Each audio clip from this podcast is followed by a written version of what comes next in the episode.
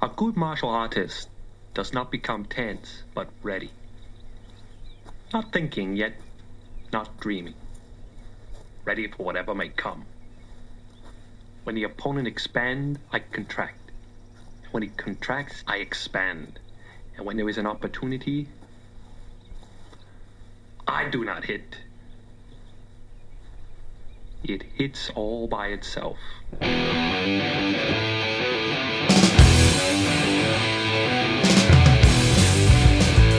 You are sorely mistaken, my friend. Hello, and welcome to a new episode of Fascinated with Films, Gobble gobble. the Thanksgiving edition. That's Because right. when you think turkey, you should think martial arts films. Yeah. yeah, some people watch football. We like to talk kung fu. It's not too cool to be such a jive turkey so close to Thanksgiving. it's my favorite Thanksgiving line from uh, the great trading places. That's so good. Yes, we are recording this on Thanksgiving. That's right. Me and Justin are. I I like to think it as lucky enough not to have to deal with uh, other people on Thanksgiving. That's right. Uh, Yeah. So we get to enjoy each other's company and uh, eat some turkey. We have a turkey in the oven, and uh, we're going to talk some martial arts. Yeah, until the turkey is done. And then we will no longer be talking martial arts. Dave is not here. You you probably can uh, realize. I mean, he can be quiet at times. He But might be a ninja. oh man, that's such a great ninja impression that Dave should be doing right now. you are hence to be called Dave Ninja. Continue your job, Dave. Yeah. So let's talk some. Let's talk the genre of ninjas. Is this something that's always interested you? Yeah. Uh, since I was young, um, Because this is a very niche kind of uh, uh, genre for people to be into. you Yeah, yeah. And you always know. I've had several friends that love it, and then others that could not be, yeah. and the least interested. I mean, they were like my action movies before real action movies, Mm. you know, and like one that you have on there is, you know, like what got me into it. And, you know, just from there, I. When I was a kid, I used to love to pretend I knew karate, you know. and how did I get to pretend to know karate? From watching karate used to movies, pretend I was just a like badass. everyone else. Yeah, yeah, you know. Um, and and yeah, so I, I have always been a fan of martial arts movies. My cousin was a huge fan of martial arts movies, and I think that's kind of what got me into it. Mm-hmm. That and around the like early '80s, uh, they were on TV a lot. You know, Uh-huh. I don't know what time uh, period was. If it was like Saturday afternoons, or maybe it was late at night, I can't remember. Mm-hmm. Uh, but I seem to always being exposed to it. But even on HBO, they were there was it was a very popular kind of genre Oh yeah, you know the ninja or like even just the different styles of kung fu and everything have you uh taken any martial arts classes when I was a kid, uh, probably like seven or eight, I took martial arts for I took taekwondo for like two weeks. Oh wow! yeah, and that's dave about my it. uh dave he should be here talking about this uh he took taekwondo all the way up to maybe his like brown belt maybe like the one Really? Uh-huh. right before black and my younger brother uh matt took it but he o- was only a couple belts in i think when he stopped Uh-huh. uh i didn't i it was at like the christian school like kicking ass for jesus Uh, but they were pretty good, you know. I used to go out and watch the exhibitions and stuff, and you know, it was all the breaking the boards and stuff like that. Mm-hmm. Yeah, so it was yeah. fun. Uh, I never did it myself. wasn't really interested. I'd love watching it though. Yeah, I, I saw this new thing, well, new to me, um, where it's like board breaking, but it's like team board breaking, and it's like stunt team board breaking, to where these people are jumping like eight feet in What? the air with like an assist from two people throwing them up, like And then breaking the and board when they're on breaking top. like five and six boards at a time, like, and it's all super fast paced. It's like its own little stunt show. It's it's really entertaining to watch. Yeah, That is something to check out. Then yeah.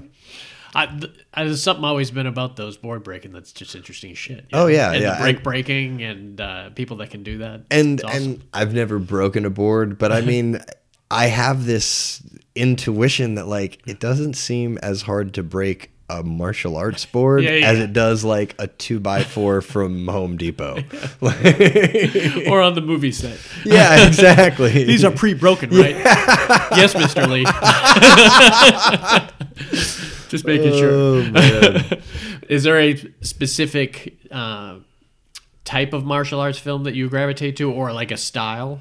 Because it's weird how everyone's kind of connected to their own kind of style. Yeah, I mean, yes and no. Like, It's not weird, I guess it makes sense. Right. Yeah. I, I mean, yes and no, because like, you know, I, I, I mean, for me, it's about seeing each of the different styles and, you know, each individual star or actor, because that's one thing is you can make anybody an action star. Mm-hmm. You cannot make anybody a martial arts, star, you know, star. Yeah, like yeah. you can't fake that. I mean, I guess you can to a degree, but most of these most of these movies i think well at the beginning maybe not some of the sequels but they're vehicles for specific actors who have really great skills oh yeah. and just occasionally they might come across one that actually can act yeah. Yeah, So- exactly. yeah. so it's interesting when that happens because there's certain ones on here that their acting skills are definitely in the back.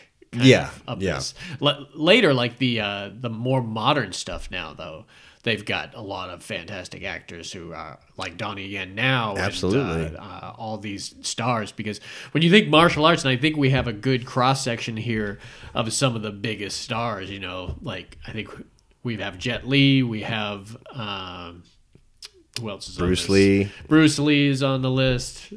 Fra- Franco Nero. No wait, he Yeah. is on the list, but it's not who you think. Jeff Spiegman's on the list. Uh, Chuck Norris, Yeah. Jeff Speedman. there could only be one. Thing. yeah. Sorry, of Jeff. all the movies he did, I, I, I had to narrow it down to just one. yeah.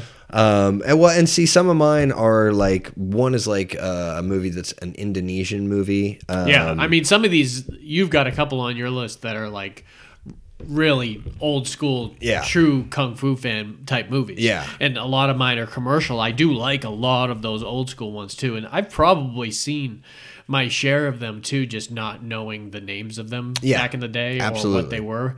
When I see certain. Uh, Stuff from even like Enter the Dragon or something. I was like, oh man, I totally forgot about that scene with there, and, and I just have always had that in my memory bank. yeah. Um, but they're exciting, man. I've I didn't get into many fights growing up, but uh, I feel like yeah, I would have get my ass kicked by any of these by any of these guys. in these Absolutely, movies, man. um, well, and so like you know, like I said, I, I like this from a young age. So um, I'm sure you're familiar with the Wu Tang Clan. Oh yeah, Yeah. So I guess I was like 14, 15, something like that. Um, were you here when Media Play was around?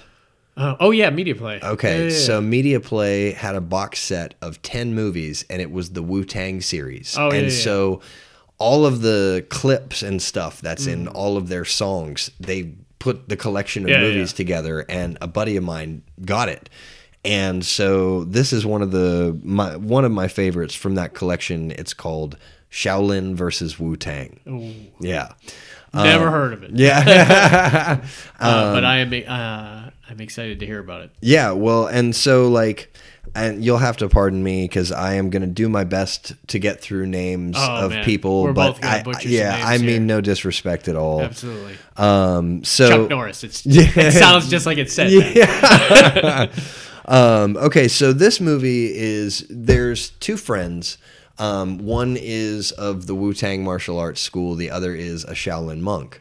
Now, did uh, before you get into it, uh, just to talk Wu Tang here, uh, did the band get their name from these this uh, style of uh, the kung fu? Because it's a it's a group of movies, or is it a uh, what is the Wu Tang? Well, it's it's a Wu Tang clan. It's it's Oh, gotcha. you know uh, so you know like in many martial arts movies you have different clans of Mm-hmm. martial artists, and so you know the Wu Tang and the Shaolin are two Did separate. they have the rights to use this? I know, right? I mean, I, I'm thinking logistics here. yeah, well, I'm sure by now they've bought the rights. Did like you know, I don't uh, who is it RZA? Yeah. Did RZA go to the Wu Tang Clan movies and say uh, so? But it was um, how many films were in that Wu Tang thing? So the the box set that we got there was ten, um, and like so this movie came out in 1983. Mm-hmm. You know, far before the Wu Tang. But super in that uh, time period where it was super popular. Yeah, absolutely. eighty three. It seems like that's when it's just started. Yeah, and I mean there was, you know, you couldn't you could find a martial arts movie about anything at that time, you know. Um, so in this one, these two guys are friends, but they they're also rival clans, you know, um, and both of their styles are becoming like threatening to the lord of the land. And so he and he's a martial arts expert, and he knows just about every style there is out there. But he starts to feel threatened by the Shaolin and the Wu Tang. So he invites the Shaolin leader, you know, master to his uh, like palace for tea Mm-hmm. to try and get him to give up his secrets. And he says no and he leaves. So he then invites the Wu Tang master and the Wu Tang swordsman. That's that's their style is the Wu Tang sword style.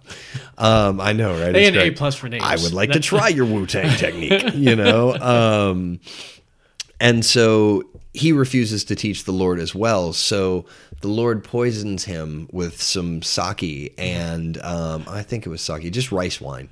Um, but they use a, a poison that's the secret of the Shaolin that he somehow knew. So they think that the Shaolin murdered their master and the master knew what happened and like because he was going to give him the antidote if he told him the secrets you know and he said no but he taught him a few things and had his student like act out the things he was saying and he tells him to do a certain move and he the move has a spin and he spins around and the master jumps in front of the sword and the student just punctures him through the heart you know so that he can't pass on the secrets well treachery, man. All these movies they're dealing with some serious treachery. Too, you know? Exactly, Uh, yeah. it- you realize that when you're going through like a marathon of these, it's just one person trying to secretly screw over somebody else. without Yeah, them knowing exactly. it. Yeah, or somebody's been wronged and they're Yeah, gonna, you know, exactly. get revenge.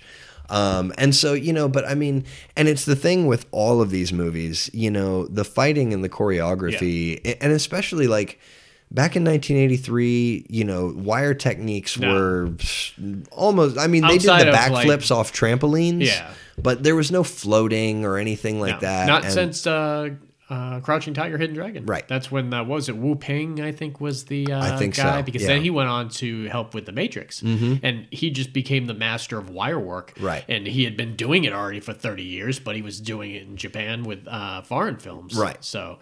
It's true, and it, it's weird that it took so long for that kind of to get acceptable because it's beautiful when it's done well. Yeah. And a lot of the movies where it's uh, there's one in particular on uh, your list here that I think uh, utilized it probably the best. Yeah. But uh, yeah, and I mean, so you, I, it's hard to talk about the martial arts, you know, and about the fight Yeah, I scenes, know, I you know. know.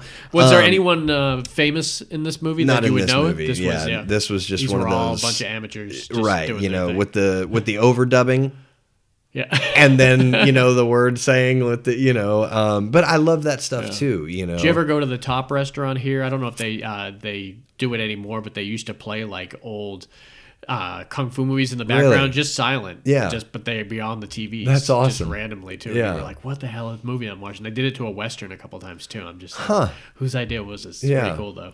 But um, so just to you know, kind of get to this through the story because, and actually, this is for free on YouTube. You can find this for Oh, nice. free all the way through. Most of these, I found a lot of these old kung fu movies. They're either cheap because they must have been like mass produced. Oh, I'm sure. And every one of those like Dollar General kind of sets and Yeah. everything like that. Yeah. And you could probably get them because I was looking for one of the ones on your list that had some serious bad quality, and I was thinking I was like, oh, they're gonna charge twenty dollars for this motherfucker. Yeah. And it's like three bucks. Yeah.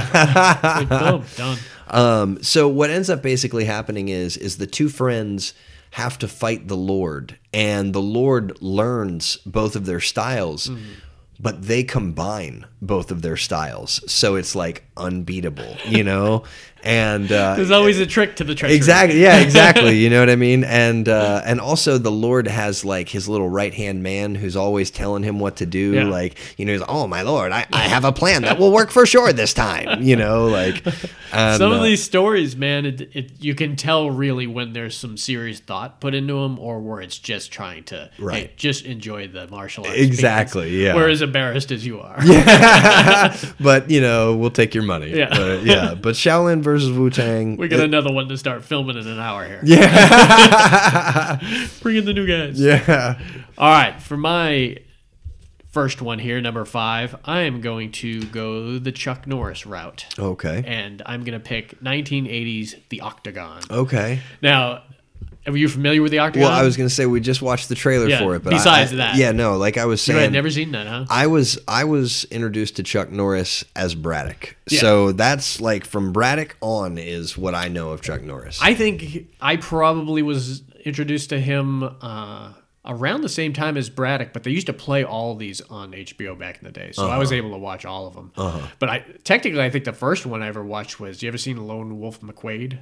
I know the name. Yeah, it was it was a fun movie, uh, and it was I think it was PG thirteen. I want to swear that it was one of the first PG thirteen movies I was allowed to see. Um, but I always liked him. He really morphed at that beginning of his career. He really was kind of a kung fu martial art star, but then eventually. He just became a flat out action star and he would always have a gun in his hand. I almost uh, can think of him in more roles with a machine gun or an Uzi in his hand than Yeah. roles where he's just using his fists. Right. Uh, for sure. We had just recently watched that uh, that Way of the Dragon scene that we just Oh, watched yeah, with, uh, absolutely. with him Bruce and Bruce Lee. Lee, yeah. And I think that must have been his kind of coming out party. Uh, Bruce putting him in one of his pictures to come on because Chuck had a distinct style, but I think a lot of what was going on with Chuck Norris is he you could tell he had a lot of power behind either his kicking or his punching. Mm-hmm. Yeah. Where Bruce really kind of uh, his thing was how speedy he was. Oh, my gosh. I mean, he was like Muhammad Ali. Yeah, on steroids. yeah, and Yeah. Like, 100 pounds less. Yeah, Because exactly, he was yeah. just bouncing around. Yeah, we that had was a that- brutal scene, man. Oh yeah, dude. You know, and, and I couldn't remember how it, uh, what the uh, finale was. No, but him yeah, just no, me like neither. breaking Chuck Norris's, uh, Yeah. his hand. No, No, I mean, he's his- got a little his- gimpy hand yeah. flickering. Well, and then he breaks his fucking neck. Yeah. Like, Sorry, welcome Chuck. To, welcome to Hollywood. I'll see you in a couple pictures. yeah. I'll see you when you sign on with Canon. Yeah. Well, anyways, the Octagon. This was because so he had already done Way of the Dragon. He had already. Did he have a stash in this? Yeah, he already had established a stash. so that's when his career really took off. So this was definitely before Braddock. I want to say Braddock must have been like 82 or 83. Yeah. Even Maybe. maybe, like eighty four. Man, he loved those movies too, man. Oh, yeah. I love the uh, the mission and action movies. The Yeah. uh, the second one was way better than the first one. I'm fuzzy. It, if you're a fan of those movies, you like the second one more. The one where he goes back to rescue the people, right? That was the first one. The, Oh, uh, really? the uh, other one when this was when he was actually in the prison camp and he was being tortured when they put the Oh, yeah. rat in the bag when they hung him from the tree and he they actually pulled the bag off thinking the rat had bitten off his face and he uh, Chuck Norris had it in his mouth. Mm-hmm. Yeah. It's like, yes. Yeah. Chuck Norris, bitch. So I think I probably saw it before this. So he had a lot going behind him. But this was one of his movies that it, it really dealt with the martial arts and it dealt with ninjas and stuff like that. Mm-hmm. Right. And so what's going on with Chuck in this movie is he's got he's having these crazy flashbacks and you could tell that he has been trained in the martial arts. He's very typical to these kung fu movies too with the sensei and Right. training uh, several people and you know every time they train several people you know one or two might be go Right. bad but come on maybe three or four are good. So Yeah. you got to work the odds here, people. so that's exactly what happened. His brother, uh, played by the great, ooh, I got to try this one, uh, Tadashi uh, Yamashita. Ooh. that might Well- be pretty well good. done, dude. Yeah, and you might know Mr. Uh, Yamashita from uh, several pictures. He actually had uh, was the head ninja in um, American Ninja. Which we might be talking about here in a little bit, Mm-hmm. and another one that might be talked about in the future, uh, Jim Cotta, which I actually have not seen yet. And I have until Uh-huh. a our great next. movie. Yeah, we probably didn't even mention this is will be a two part. Oh, yeah, that's right, I probably did in the uh, in the description. Description, so- right, yeah. But yeah, there was so many of these movies. I just Justin was gonna cry if we had just limited ourselves to five. He's like, man, I'm not gonna be able to do this. shit. I gotta leave somebody off. I'm gonna get phone calls. I know, Can't do it. right? So yeah. You we agree. Can't disappoint. He wanted to do a five parter, but I said no. We're leaving it at two. So yeah, with the octagon, that's exactly what happened. He ended up uh, being sworn enemies, kind of with his almost like brother character that was raised and trained by this uh, one guy, and uh, it was this great. Uh, um, Yamashita guy who who's super talented and is definitely looks like he's been in the business forever, but he's uh, has a great kind of look in the octagon. And so what's happening in the octagon is he's just seeing flashbacks, but he's kind of getting run into the business, and he realizes that there is a lot of ninjas around lately, and he's not quite sure why. And th- apparently there's a syndicate called the Octagon, which are recruiting. Uh, they're recruiting martial arts guys and ninjas and stuff to be uh, trained to be used as like terrorists. Oh, wow. Th- This also had a rare, super small cameo where uh, Chuck Norris is on the street, and uh, there's a uh, tournament that's going to happen soon, very similar like Bloodsport or something. Right. And uh, this one guy came up to him and said, "Hey, you going to be in the tournament?" And he's like, "He's like, no, I'm not going to be in the tournament." And then he walked on. Well, that, that one quick cameo was Ernie Hudson.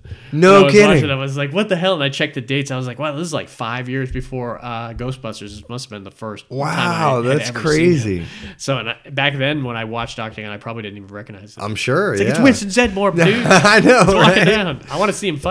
fight. uh, but they showed the training camps, which were crazy. They'd had like military style training camps Mm-hmm. where people were fighting ninjas, but the ninjas were like killing the the, the people there if they weren't doing the uh, right Oh, job. shit. So it was it almost seemed forced, but it wasn't. These people were really into it, but Yeah. they had a lot of people like, and that's what happened. One of them one of them defected and kind of went to Chuck Norris and said, "Hey, this is what's going on," Uh-huh. and then they they do a big mistake that they do in a lot of these kind of movies where they kill the star's best friend or his brother or his Uh, Uh-huh. Yeah. love interest. Or, yeah, his- yeah, exactly. And you, uh. you, he basically gets triggered. And Yeah. so Chuck's like all wound up and ready to go now, man. Yeah. And another person that's great in this movie is the uh, the legendary uh, Lee Van Cleef, who was uh, from uh, Escape from New York. Uh, yeah, Escape from New York, and he played the bad in The Good, the Bad, and the Ugly. Oh, yeah, Uh, that's where I really know good him from, actor, yeah. man. Uh, I've seen him in a bunch of stuff. He was great in this. This was towards the end of his career too, though. So he came in and he, he also played a very similar character as a lot of these stories go. Who uh, that guy you think is on the level, but he's behind the whole thing. right. Yeah. and yeah, he played that guy. He, he can play shady really well, so he was awesome in it. But I loved it, man. I thought it was just fun. It was a great look at Chuck before he went all oozy. Yeah. because a lot of times when I think of him, I think of him from Delta Force Right. Mm. or from Invasion USA, Code of Silence. I mean, he had so many Sidekicks. great sidekicks. Shit, man, we should have put sidekicks on this. Yeah. So the Octagon, yeah, everyone should check it out. Hell yeah. Good fight scenes. All right. Um, so this is one. It came on HBO a lot back in the day. Um, so I have to thank them for Jeff Spiegman and The Perfect Weapon. The Perfect Weapon, man. This was a random one. This was one of the ones. This must have been around the same time as like Seagal was doing his shit. Yeah, it was And, like uh, '91. yeah, Yeah. So Seagal had already been doing a whole bunch of stuff. So had Jean Claude Van Damme, and uh, I definitely have a Van Damme on my uh, part too because I'm a huge Van Damme uh, guy also.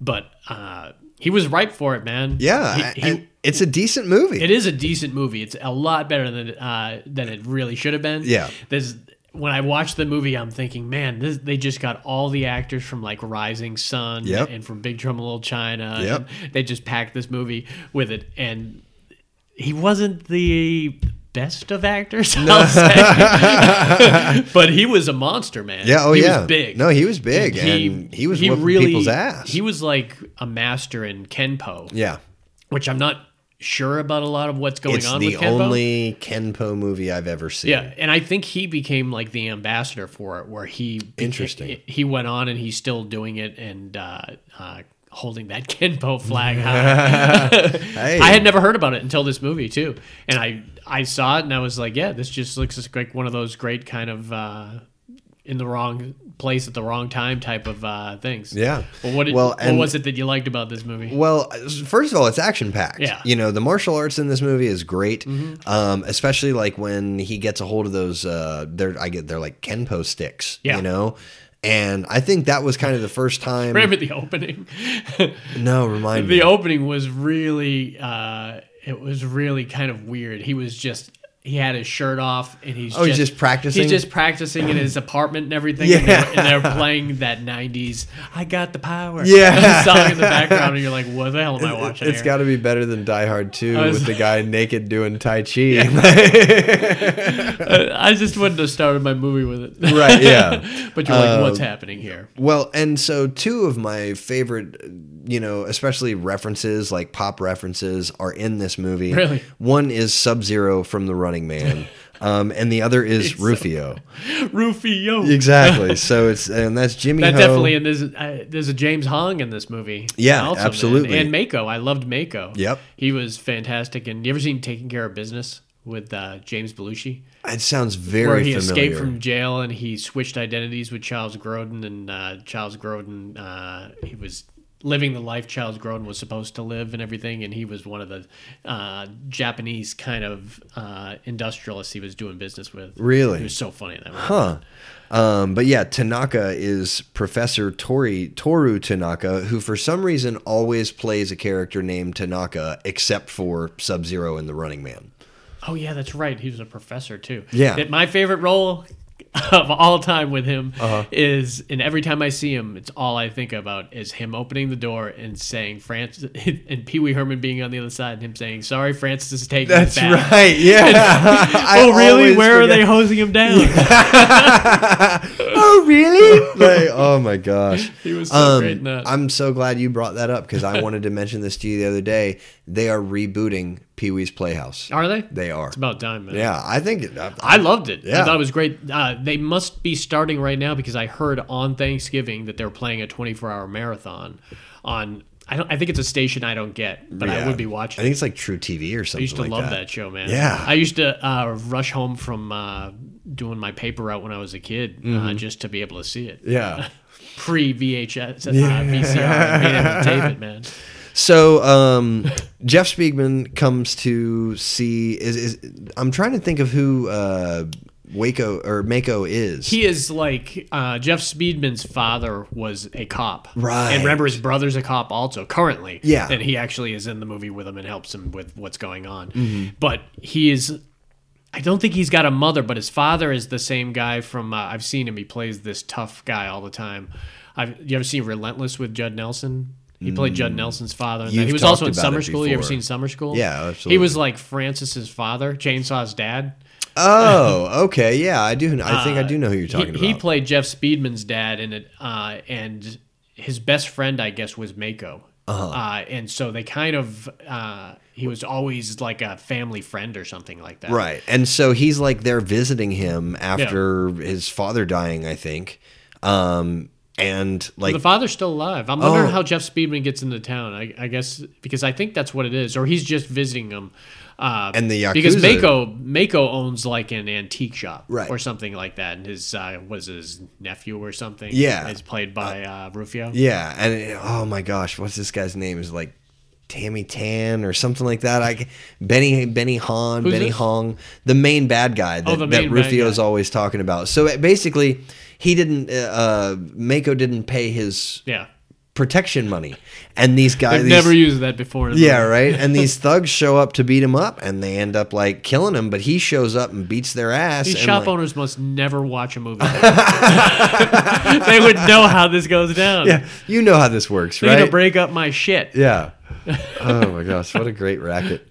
Um, and so basically, like you said, you know, when it comes to martial arts movies, there's only a few bases for them. Revenge is one of them. You know, you killed Oh, yeah. my best friend, you killed this person. Oh man, it was a difficult scene too, and they didn't even show it. Mm-hmm. What was weird about it was uh, Mako had sat up in, in bed. Remember, he heard something hap- coming up the stairs. Yeah. and it, the the guy from Pee Wee's Big Adventure ain't, ain't being stealthy, even though he, he got the jump on several people in this movie. Yeah. where they just they just cut out that uh, him big walking. lumbering Yeah. footsteps because there's no way he's sneaking up on anyone. Right. So Mako like sits up and uh, he that guy opens the door and you know he just fills that The whole doorway, yeah. and everything and he just walked towards him and Mako just realized that I can do nothing here Right. there's nothing I can do if whatever he's gonna do to me he's gonna do to me and he Yeah. kind of accepted his fate he Yeah. just kills him remember he leaves, He leaves the a flower rose. he or leaves a something. flower yeah, on him, that's right. Yeah. which Spe- uh, Speakman sees it later on, and he's like, "Oh, Yeah. I'm going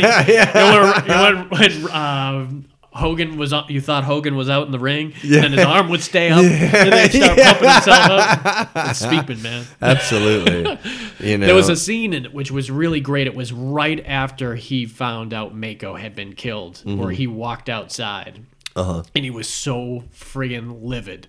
And r- uh, like five or six muggers came out of nowhere. Yes, And yes. asked for his Those wallet. Uh, poor guys. yeah, I know. That's exactly what I thought. I was like, oh my god, this is such a good example of bad timing. Absolutely. And uh, because it was like immediately uh, he walked right out to the side of the door and they were there. And he, Yeah. he holds all his, up his wallet and he said, "Do you want my wallet? This Yep. is what you want." Yep. And he takes these guys out. It was like faster. six guys. It was probably the best like single sequence uh, that he did in that movie Yeah. uh, be- to show uh, how big he was and how fast he was. Mm-hmm. I'll have to look up Kenpo and see what their kind of uh, what is behind their style because I really don't know shit about it. It seems like it's a lot of quick It's a lot of- forearms, like you know what I mean, or like Yeah. quick punches. Kind of Yeah. seems what it's you know, but there isn't Wing much Chun- flipping or stuff like that, uh, or flipping your opponent over you or anything. It's all like fist. Yeah, and, like uh, hand to hand combat. Similar to what's the Seagal one? Is it Akito? Yeah. yeah, Yeah. That's like bone breaking yeah. shit. Yeah. um, oh, I was gonna say something else about it. I don't remember what it was now. Oh well, wasn't that perfect? I Speakman for suppose. president. Yeah. I would totally. He should have been. All these Oh, I people remember. should have been in the Expendables if they weren't. Oh, already, you know, absolutely. And Speakman's one of those people they could have totally stuck in there anywhere, man. Yep. It would have been awesome. It would have been. Great. I don't know what he looks like now, but No, me neither. But uh, my my favorite scene in the Pe- Perfect Weapon is when um, Sub Zero, Professor Tanaka, um, I like Sub Zero. I know, me too, right?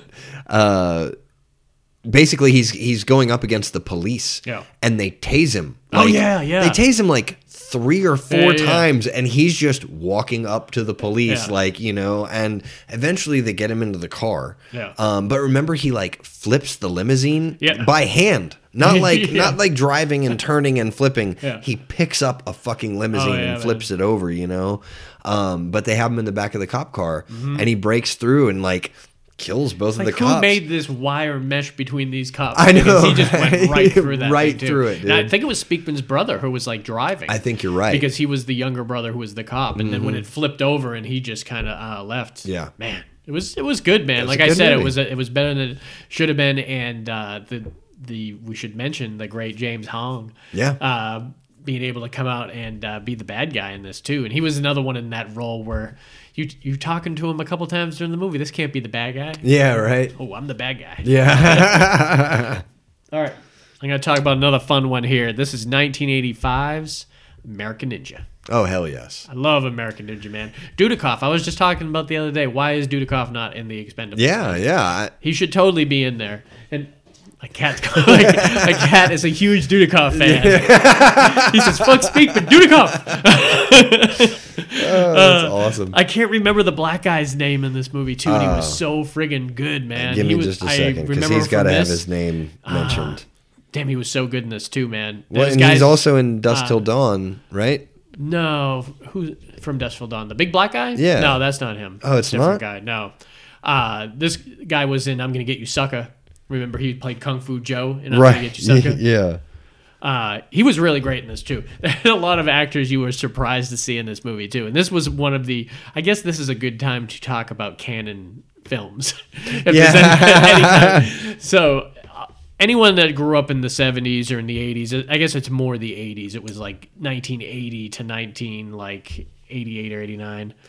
Uh, Steve James There we go. he's one of those two two name first name guys steve james see if i Yeah. can remember that throughout the pod uh, so yeah canon films man they were a couple brothers i think or maybe they were just really good, friends. friends, maybe, they yeah. Mm-hmm. were from like turkey i want to say and they were these like crazy investors it's an awesome documentary about it if anyone wants to check it out called electric boogaloo Yeah. it's like the wild wacky adventures of two independent Which they also producers or produced something. that movie. yeah, Yeah. which is uh breaking two electric Boogaloo so basically, these brothers uh, made all the great. If it wasn't Roger Corman and his kind of crew of Joe Dante and uh, all his people, and it was a cheesy movie, chances are it was like a canon film too, Yeah. because they monopolized like so much good cheesy kind of movies back then. But specifically, all Mm-hmm. Chuck Norris's films and all um, Charles Bronson's films Yeah.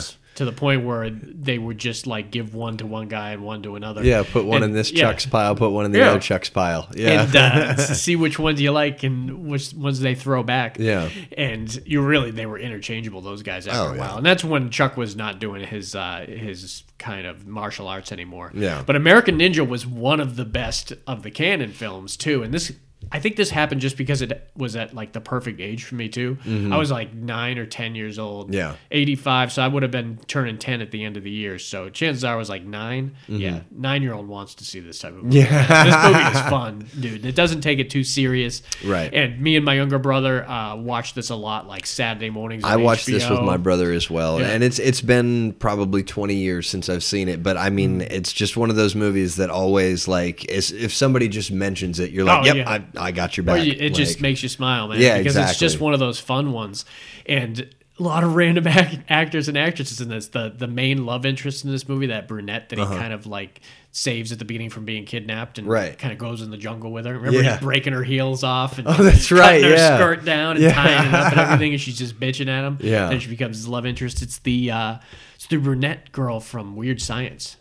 oh, really? uh, One of the remember there was a Yeah, brunette and the a blonde and brunette, yeah. uh, and she was also one of the victims from Friday Thirteenth Part Four. Really? Uh, she got it in the uh, raft. Remember, I don't know if you remember. There Looks was like her there was a- name was Judy Aronson. huh? Yeah. I don't know what she's done since then. Yep, that's her. Yeah. Yeah, in Friday Thirteenth Part Four, she like skinny dipped out to this yellow raft, and she was like laying on her stomach, and he he went underneath the raft and stuck like an arrow. that Uh-huh. Oh, went wow. Up, out Oh, the through her spear. back. Yeah, he's- it was a spear gun. Yeah, she was great in that, and uh, she was good in Oh, American. she was Ninja. in Yeah. Kiss Kiss Bang Bang. Um, she was in Hannibal. Oh, so she's still doing stuff. Man, who was she in Hannibal? I'll Huh, have to that's see. interesting. She was in Desert Kickboxer. Oh, things started to fly after Hannibal. Anyways, so what what we got going on here is we're there's like a military base, and that's where we're kind of centered with Steve James is there and Dudikoff, and uh, who she play? She was news reporter number five. Oh man, I ain't knocking. I'd love to be news Oh, reporter absolutely. number five. yeah, yeah, absolutely. on a big budget Get movie. that Hell check. Yeah. So this all takes place kind of on a military base, Mm-hmm. and you've got uh, the head of the military in this. I don't know if you ever watched Alf back in the day. Oh yeah. Hi- His neighbor, Mr. Akhmanik, you know the one that almost always caught Alf. Yes. and, uh, he was the main military guy in American Ninja. His name looks to be Gooch Cook. gooch. He's totally a gooch.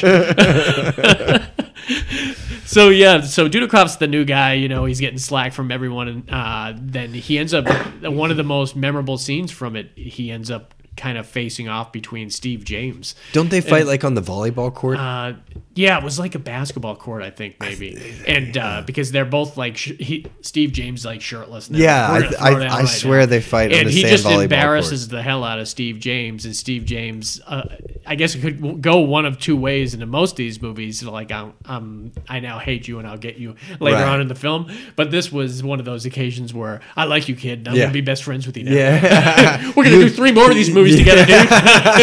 I love the second one too. I do not remember the second one, but I remember that I liked it. I- yeah, I can't remember that I recall. didn't like three. I think they might even have changed. I don't think it was Dudikoff in number I'm three. not sure. Yeah.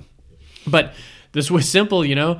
There was a group of like ninjas that were uh, that were in cahoots with the military to like uh, sell military weapons, and they were used almost like as uh, kind of like personal bodyguards and everything. And Dudikoff just g- uh, got under everyone's skin and just Mm. made it difficult for them. But uh, and it was fun, man, because they had to go on these like adventures together. And uh, remember uh, Steve James shooting the uh, was it a machine gun or was it a, uh rocket launcher? I think it was a rocket think launcher. it was a rocket I'm almost launcher at positive the it was a end. rocket because I was literally just about to say I remember a, a rocket launcher at the base. And the the bad ninja in this, who is the main guy, who's also from the Octagon, is that uh, Tadashi uh, Yamashita.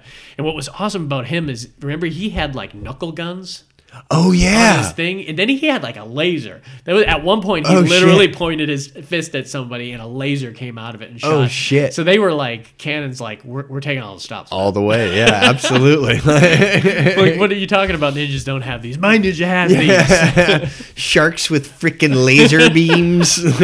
Oh, it was so fun to see, man. Yeah. Where do And- I get knuckle guns? And it's a classic too. I Yeah. mean, you know, and i- if you haven't seen it, you should see it because it's just like it's a fun. It's cheesy as Yeah, shit. but it's I mean, fun. you, you have to go into almost maybe half the movies we're talking about. You have to go into it realizing what you're watching. You Yeah, know, you have yeah. to be into that type of I stuff. mean, I have one on here that's going to come up soon, and I mean, it's you know, it's it's a masterpiece. It's a work of yeah, art. yeah. You, know. have one on there that uh, is is one of the best movies I've seen in the last five years. Yeah, um, and I'm going to hold off on that one for Yeah. a minute. Um, you want me to go ahead with my next yeah. one? Do it. Let's do it. That's Okay, so for this one, all you get, dude. Yeah, You're lucky with what I gave you. you and the gooch. You think with what you got. Um, okay, so this one is actually one of the more recent ones on my list. Um, it's 2011, The Raid Redemption. I have heard all about this movie and I have not seen it, so I'm just gonna have to sit back and enjoy the show. Okay, yeah. uh, So um, first of all, I always it's- thought this was a straight up military movie, though. so. It's a it's a cop movie. Okay. um, and it, think New Jack City. You know, Okay. but not undercover. It's a police force. It's like a SWAT team going into this building, like in New Jack City. You know where. But the thing is, is also Hotel Artemis. Like Or like, uh, everybody in there is a Dredd? criminal. Yeah, there you go. Like everybody that lives in the building Okay. is part of the organization, you know. Um, and it's, you know, a drug kingpin. Um, and so the main guy's name in the movie is Rama. Um, Is this a? It is a uh, foreign language. yeah, so film? this Is is it a- Japanese. It's Indonesian. oh, it's Indonesian. yeah, Interesting. um, which I've heard about. I heard. I about can that, say yeah. confidently that this was at this time the only Indonesian film I've ever seen. Huh. And you said this is available on. Uh, you had told me before it's available on Netflix. um, Oh, It's on Netflix, yeah. I'll and check it out. um and so the great thing about this movie is like it takes a little while for the action to really start, like maybe 20 minutes, you know. Mm-hmm. But from like 25 minutes pretty much to the end of the movie. It's like is Black just- Hawk Down. yeah, I- I mean, it's you know, there's there's short scenes of dialogue, kind of like, okay, this is our current situation, boom, fight scene. Okay, now this is our current situation, boom, fight scene. Like It's you know, the subtitled movie that you don't mind there being subtitles. Yeah. So much damn action. but I you know, and because I I watched this again last night, um, the way. There's a little bit of CGI in there, and when you see it, you're like, "Oh, that was CGI," you know. Um, but there's no real wires or anything like that. So basically, the the SWAT team is coming in to take down this entire like 20 story, Yeah. you know, And building. You said everyone's a criminal. yeah. What's Um, the uh, the style we're talking here with martial arts? you know, I don't really know. Um, like it just looks, it looks kind of like Ken Po. Yeah. Um, you know, because it's a lot of, it also looks a lot like, um, uh, Donnie Yen, um, Oh, Donnie Yen Wing, stuff, Wing yeah. Chun, you know, um, and so like, cause very quick hand movements, short, rapid The punches. Indonesians known for their friggin' martial arts. Dude, That's crazy. Man. I'll tell you, you watch this movie Yeah. and you know, and so that's what it is, is these guys go in to take out the, you know, the whole system, but Mm-hmm. the boss is the key. For Um, what reason are they going in there? Well, because they're you know they're cops. Oh, oh, And- they're and- cops. Yeah, That's right, they're they're cops, and They're and doing their job, man. yeah, right. Well, and they even say, "Let's go clean up this fucking city," you know. so they believe in what they're doing. So they come in and like they start sweeping the building through the first like couple of fo- f- floors, you know. And so it's very quiet, quick takedowns, which is really cool to see. Um, and they get to this point where they're all coming down the hallway, guns drawn, you know, just like in full squadron, you know. And this kid comes out of the bathroom and he's kind of like looking down, washing his hand, you know, like wiping his hands off. And he just kind of stops. And there's like 15 cops with like machine guns, you know, standing right there. crazy. And he just kind of looks over to his right and he sees him. And they tell him, like, don't move, you know, don't say anything, don't do anything.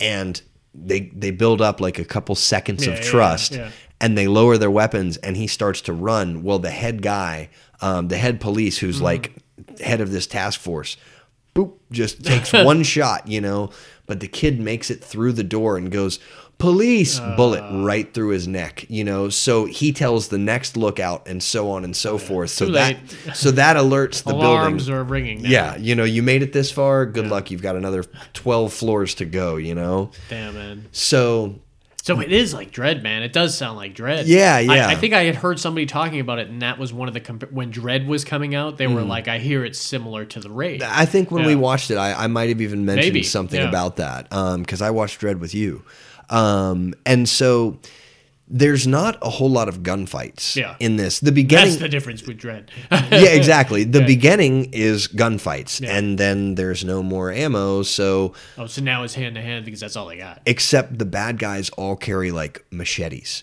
you know, and so we talking like thousands of people here. I would say that I would say that the body count in this movie is probably close to like 200. Oh man! You And how know. does how does it work with like floors? Are they trying to get up to a certain floor So or get I- down to a certain floor? So what happens is is because that's the- got to be what the mission is, I Right. would So imagine. what happens is is the the big boss gets on the loudspeaker and tells everybody in the building, if you kill these people, you can stay here forever rent free. Yeah. So now the building's like, oh, you're all gonna die, you know. So they get separated, and it ends up just being a group of like four guys, you know. And they can't go down and they can't go up, you know, so they have to figure something out. So they decide, well, the only way we can get out of here is to take the boss. And if we can get to the boss, he'll get us out of here. And what you find out is is like nobody knows that this operation is going on. It turns out that the boss guy is working for another gangster and he was told to take this guy out. So there's no backup coming. No one knows they're there and they're all going to die in that building, you know? And so this one guy, Rama, and his real name is Iko Uwais. Him and his brother Jaka, who Jaka is a bad guy, Yeah. um, and sees his brother and is like, my brother's gonna die. I have to fucking help him now. Yeah, you yeah. know. that's where the story kind of takes a shift. Um, Yeah. yeah. And so Jaka, there's there's three main bad guys. There's the boss. And One there, bad guy always has a brother who's a cop, man. right. Yeah. there's there's the boss, and then there's the brain and the muscle. So Jaka is the brain. The muscle. His character's name is just Mad Dog. and I, That's a buildup right there. That you This guy- if you're named Mad Dog. Yeah, yeah. this guy, I mean, I wouldn't. I I would imagine if he was standing here right now, he probably isn't taller than five six, five seven. Oh really? You know? Oh, that's even a whole different level. Oh my gosh! And he does this thing where he's got the he's bad skinny brother. too, or is he just like he's stocky? he's cut up, you know, Yeah. but he's small, you Yeah. know. Um, and so there's this scene where he's got the bad brother because they found out that the bad brother's brother is a cop, Mm-hmm. you know. Um, and so he's got a gun to his head. The, you know, Mad Dog's got a gun to Jocka's head, and he just like puts the gun down and he unloads it, takes the bullet out of the chamber, and he goes, shooting somebody is like ordering takeout. You know, he's like, I can do that with no problem. He's like, what really gets my blood flowing is this. And he just starts like pumping himself up. And dude, you're about to get the Mad Dog. yeah. Oh my god. And I mean, it's such an incredible fight scene because this dude's like, you know, n- probably 5'10", 5'11", You know, so you're like looking at them going, dude. Even on screen, this isn't going to be a good fight. Yeah. Mad Dog is incredible, dude. and crazy. to the point where it ends up being Jaka, the main character, or Rama and Jaka versus Mad Dog. And like, he almost kills both of them, you know? And he has this stare, like, he'll defeat someone, and it's like he just channels this other energy and just gets this blank look on his face. I hope I, I hope to God I never see anyone don't with wanna- that face. I Like, want to meet a Mad Dog. yeah, and uh, you know, and it's an intense movie, and so it, like, That's a uh, movie that made me think of how crazy he was when you're talking about him. There is, uh, you ever seen Chopper with Eric Bana?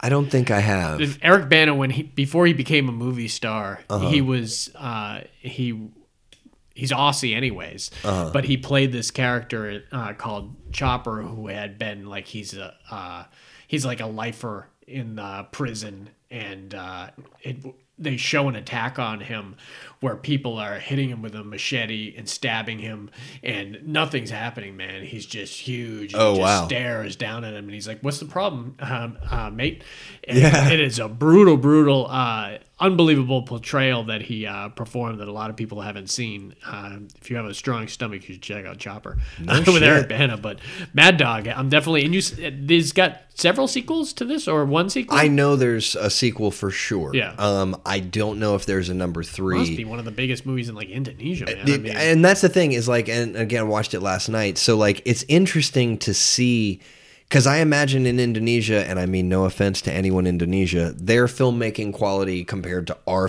filmmaking yeah, quality. There's little things you can see that are like, okay, that's CGI. But Yeah. I mean, this has to be like one of their biggest blockbusters, you know, and especially I mean, to be good so big over here. storytelling goes a long way. And if you're going to do movies on the cheap, it's probably best to stay with stuff that. I mean, like these, all these martial arts movies. Like, Yeah. if you have one or two great guys and that can, uh, and with trick photography, you can Yeah. certainly make other people look good, uh, too. Then you've you've got a very reasonably priced budget. so like one of my favorite like quick cut scenes and then we can move on it, they're in the middle of a fight scene and a knife gets brought out and uh, rama takes the knife does like a spin move on a guy grabs his leg who's trying to kick him and he puts the knife into his you know quads into his thigh Ugh. and like right there you're like oh and then he just rips it Oh. all the way down to the knee like oh my god dude you know so it's it's got gore it's got blood but Yeah. i mean it's a good entertaining movie Huh. I'll definitely check it out Yeah. for sure. All right, my number what were we three here? Yeah, my Yeah. number three is I saw this in the movie theater. I I love this movie so much that I saw it in the movie theater that actually was in a mall. And Uh-huh. right after I had s- seen it, I walked down to the video store and bought three movies by this actor that I had. Oh, wow. Never seen him in anything, and uh, that's the great Jackie Chan, Oh, and that's yeah. the great Rumble in the Bronx. Yes. Rumble in the Bronx was like the one that started. I mean, like like a lot of these stars, he has been he's been famous in China for years and years and years. But not until you hit that right movie in America, Yeah. do you get known and everything. And his springboard was certainly Rumble in the Bronx. Yeah. I love this. Uh, the second one he did just as much Super Cop. I Yeah. could have easily put Super Cop on here because I loved Michelle Yeoh in it and all the stuff that stuff on the train with the uh, motorcycle and everything at the end. Oh, so freaking Is good. Super Cop the one where he uh, uses the coconut and gives himself an IV? I can't remember if that's it. Yeah. or not. that doesn't stand out. Well, and Rumble in the Bronx, I'll tell you, this is how I remember specifically the first time I ever even heard of Jackie Chan. Um, was the MTV Music Awards? Hmm. He got like or MTV Movie Awards, whatever MTV awards there are. Yeah. Um, he got an award for like best stuntman. Yeah. and he barely spoke any English at all. And he came out, and I think he even said something along the lines of like, "I don't speak English very well." Yeah, yeah. You go see Rumble in the Bronx. You know me well. You know what I mean. That's all he said, and I was like, "I'm gonna go see that movie." You he's know, like- super likable too. Oh, he's so- yeah, He's absolutely. very charismatic and he's super super likable. The second you see him, and uh, it was weird. I was uh, that we're doing this now because my cousin had texted me last night and says, "Hey, I'm watching The Foreigner," and I was just that's about to ask you, and I yeah. haven't seen it yet. Yeah. but I know I'm gonna love it. I know I'm gonna love it because I love Jackie Chan and I love him playing that. It's kind good. Of the older, vulnerable character uh, that he plays in that I'm very into. Mm-hmm. Yeah. Uh, because I've been following him since, like I said, I, I bought several of his movies after I came out of Rumble in the Bronx. Yeah. None of them even held a candle to how good oh Rumble in yeah, the Bronx yeah. was. but like Drunken Master Uh, is the shit. Yeah, yeah, that, you is- know, that like- wasn't in there, but yeah. and I, this movie was very 90s. Oh yeah, Unbelievably 90s Yeah. film vi- here. yeah. And the- Almost the- Crocodile Dundee two like. yeah, you very know, similar. like- and it was uh, what was great about this is it was sometimes very cartoonish, but it was super fun, man. Mm-hmm. Yeah. and that's what I always loved about Jackie Chan. He played defense on a lot. Yeah. and he loved doing it, and it made it interesting, and it made it funny. Yeah. he, he was, you know, he was doing parkour moments. Um, I was just about to say that. before it had a name. Before- Yeah, exactly. and he would just like bounce around the walls and Oh, then so slip great. through a transom. Or I know. something like yeah, that. or in And- between two bars. yeah, and like, you're like whoa. Yeah. uh, and the anyone who's watched a lot of these Jackie Chan movies, the best part, even in uh, Rush Hour, was the end credits where you get to see him Yes. get injured. Oh my We're God, like yes. holy crap, he got Yeah. injured so many times. So at many the end of Rumble times. in Bronx, he's got like a uh, he's got a cast on his foot. Yeah. and he's Yeah, just and it's puts, just he just puts a painted fake- like the shoe or yeah, it's just something, like, a like fake big shoe sock, over it. yeah, like a yeah, sock shoe. yeah. And it's crazy how like dedicated he is. Almost every movie he's on, he's kind of the stunt coordinator. Oh, yeah. on. and I He's heard got him- his own crew. yeah. Oh, yeah. Yeah. yeah. Uh, and I heard him on Leno say that he has broken every bone in his body twice. Oh wow. And he will. Uh, there is no insurance company that will insure. I'm him. sure.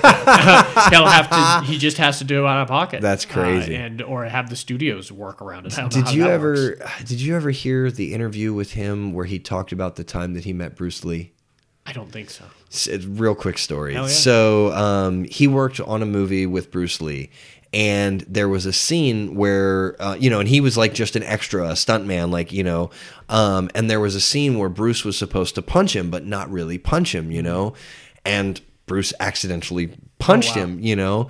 And Jackie Chan said, you know, like it didn't really hurt all that bad, but everybody, as soon as it happened, was like, oh, you know, and and said, are you okay? Are you okay? And you know, and he he took the sympathy, and like for the rest of the day, he said Bruce Lee kept walking up to him, going, are you okay? Are you okay? And he said all day long he just enjoyed Bruce Lee's Yeah. Uh-huh. sympathy just because you know he hit him in the face, like, I got punched by Bruce Lee. man. How exactly many people like can how say fucking that? cool is that you know but that you know i i every time that i see that story i always listen to it because it's just so neat Man, before I go into Rumble in the Bronx too, it's it's amazing how interesting his career went too, and uh, the stuff with the Rush Hour. How Oh, yeah. huge were those movies, man? Those movies were massive. enough that they tried be a it again buddy with comedy? shanghai noon yeah, you know I mean, it's crazy. You forget how well he plays that character. You Oh, know, yeah. Oh. That I'm the fish out of water, but I can be like funny do you banter. and- understand the words that are coming out of my mouth oh man, he was so great in that. Yeah. Well, in Rumble in the Bronx, it was a pretty simple story. You know, he came there as uh, his father uh, or his uncle uh, was getting married, and he had a grocery store that it was Yeah. about to sell. Yep. And he was going to come in and help with the transition and everything. And just right at that point, he just accidentally kind of started shit with a rival gang Yeah. because they were uh, the father rented the limo. I love when he meets his stepmom for the first time in the store. Do you remember? I don't. He- He's at- being led around the store to introduced by uh, his uncle, who's like this real kind of uh, funny elderly Asian guy and everything. And he's talking about how you're gonna meet my wife, and uh, this is what's gonna happen, and uh, this is what I need you to do. And his wife comes from he he says, "Oh, here's my wife now," and. Uh, he puckers his lips on like one frame of the camera Uh-huh. and then out of nowhere th- this ginormously like overweight black woman co- comes on the screen and that's your introduction to him when they ki- are kissing together and That's jackie chan's awesome. like in the middle looking at him and everything this is your new mommy That's And awesome. she's so funny in it man that's great Uh, yeah i do remember them uh tearing up the store Oh though man, they really tore this store up. This Yeah. store got the shit. Remember, Yeah. it, it, They- they, pulled it. They pulled the, the foundation. Off Yeah, at one yeah, point. there Remember was, that like, one girl nothing was left. like in the bathroom on the shitter. and she stood up and he's like, "Put your pants on." but I think it, it all started where the. Uh, there was a limo par- parked outside. Remember the guys with the, the local gang were on dirt bikes and they were riding on top On top of it. the hood Yeah, the car, that's right. all down Yeah. the line and they were approaching like the white uh, limousine and Yeah. Jackie Chan went down there and is like he had like a onesie pajama on. it's like come on Jackie leave some to the imagination. Yeah. here." so he co- he comes flying down and he like impedes that one Asian girl who's on the motorcycle who skids off. Yeah. And then remember he uh there's like a whole sub story with her where her uh, brother is in the wheelchair. oh yeah And he ends up, uh, Jackie Chan gets end up connected with the guy in the wheelchair who connects right. him back to the sister. And uh, you realize they start this kind of really kind of relationship or the, a budding relationship. But that girl's also the like girlfriend of the, the gang. leader gang and yeah everything. yeah So he, it just doesn't makes, he have like blonde spiky hair or no, something that's like, like, that? the underling. Oh, okay, But the yeah, main guy's like a brunette, but the underling. Remember, he there's also like a mafia hit going on, uh, or because uh, the gang ends up interrupting like this diamond heist, Uh-huh. and they got the diamonds. The one blonde hair guy got the Oh, diamonds and okay. hid the diamonds in the kid in the wheelchair's cushion of his chair. And remember, and Uh-huh. That's and right, Jackie yeah. Chan got a hold of him, and then he had the upper hand, and he was telling people to meet. I in certain remember. Places. I remember the dubbing of that kid Oh being my God. so The, terrible. everyone, everyone was really bad. Man. yay! Yeah, Yay! Yay! My sister Like- is pretty. You will like her. Yeah. it was, but it it was supposed to be a comedy, so it just added to it big time, man. Yeah, yeah, it was. Uh, it, it, it was a classic, you know. And and like I said, man, that MTV thing, it always just that was my introduction. But yeah, I'll tell you too. s- Watch The Foreigner. Yeah, dude. I It's will, man. Really I, good. I, I hear Pierce is really good in it too, and it's, it's definitely been on my list to check out. All right, so we're on number four here. So what do you have for your number four? so you say number four. I say number two. Coming in at number two I'm all screwed up. Here, right? is Jet Li's Hero. Ah. This movie, man. It's an epic. I'm telling you, man. I I own this movie, which is weird. And I've owned it for like a year, and I haven't watched it until Justin put it on his list. And I Yeah. said, "Oh, I, about time I have to watch it." Right. And it's friggin' phenomenal. It's so good. it, it dude. might be the best movie I've seen since Rogue One. Rogue One was Wow, the that's a last statement. time uh, I saw a movie that th- was this good. And Yeah. this is a kind of intense, complex movie that was Yeah. epic, yeah. to say the least. Yeah, well, and that's the thing is, you know, it, it- and this was years ago, but uh, Jet Li said a number of years ago that he will no longer do these epic movies, and he was talking about Hero and uh, Fearless Yeah. and. Just the Once Upon a Time. in Yeah, China. yeah, you know what I mean. These long, in-depth, Yeah. time, but they're beautiful, man. They're great, they're man. great movies, and they're almost like the the martial arts themselves are almost like poetic. Yeah. you know, That's- um, Crouching Tiger comes to mind too. And Yeah. Crouching Tiger was always kind of up there with mine, and but I Hero blew it away because it got to a the, that script for that and how artsy they told that story. Yeah. Uh, to the point where I I even told you that there's so much misdirection in it Yeah. and it's told within the it- it's just because jet li is telling the story to a, such a person and a- at first he's deceiving him and we're seeing that play out Right. and then it's uh him explaining what really happened but that didn't actually happen Right. but you're seeing it instead of him telling us about it so Yeah. it's uh it, it's weird that you have to compl- it reminded me almost like the ending of clue but the, Right. that it could have happened that way but how about this Are you saying that Tim Curry could play Jet Li? Well, it in was Hero? crazy because it all, uh, before you kind of go in the meat of this, it, it it all dealt with those two people and those two characters were just dying over and over and over Mm-hmm. Yeah. again. We saw them die like four different times. Right. Uh, she killed that guy, so it's crazy. Yeah. So so tell us a little uh, because the, on the surface it's pretty simple, but then the way it's told is what's kind of complex. Right. Yeah. So um, basically, it's it's China is split into several different um, China is here, Mister Burns. um, yeah, China is split into several different regions at this time, and there's several people trying to unite China to be like the first emperor of China. Um, Peace for all. Yeah. Right. Exactly. You know. Our land. Yeah, exactly. Yeah, well put there. Um, and you'll have to watch the movie to catch that. Um, and so, like, there have been assassins that have been hired, and there's a price on the emperor's head. no, no, there are no assassins here. No need to turn around. Um, and so like Jet Li, correct me if I'm wrong. Jet Li comes to the emperor saying, "I've killed all of these assassins." Yeah. You've got three mage. He's got three enemies basically, and they all have like a nickname. Oh, I forgot. Yeah, go ahead. uh, one one of the nickname is Sky. Right. One of the nicknames is Broken Sword or Broken Arrow. I think it's. I think it's broken sword. Let I- me see. It must have been. If I heard Broken Arrow, So so his- I would have Travolta triggers. Uh, so Jet Li is nameless. yeah, he has no, name. He's Um, he's very like uh, uh, Clint Eastwood from like The Good, the Bad, and the Ugly. exactly. Um, so you have Broken Sword, Flying Snow, Moon, King, and Sky. Yeah. Ah. And your buddy Donnie Yen is Sky.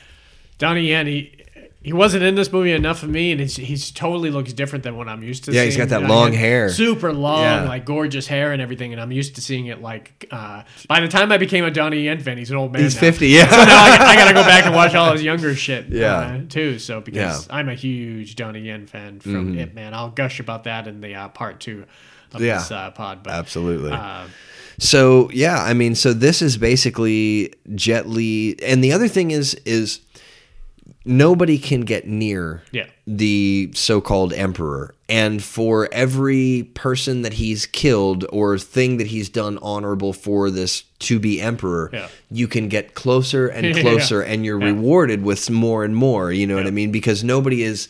Uh, nobody is what equivalent Yeah. to him, so therefore nobody can ever be at that level with that's him. Kind of the meat on this movie too is that uh, that Jet Li, as long as he is ten spaces from uh, paces from you, Yeah. that he can kill you. Oh, it's so And, fucking cool, uh, Oh, man. It, it, it's really really interesting because what what's happening here is he's explaining to the king what brought him there that day. Yeah. you know, if- because at first the king is.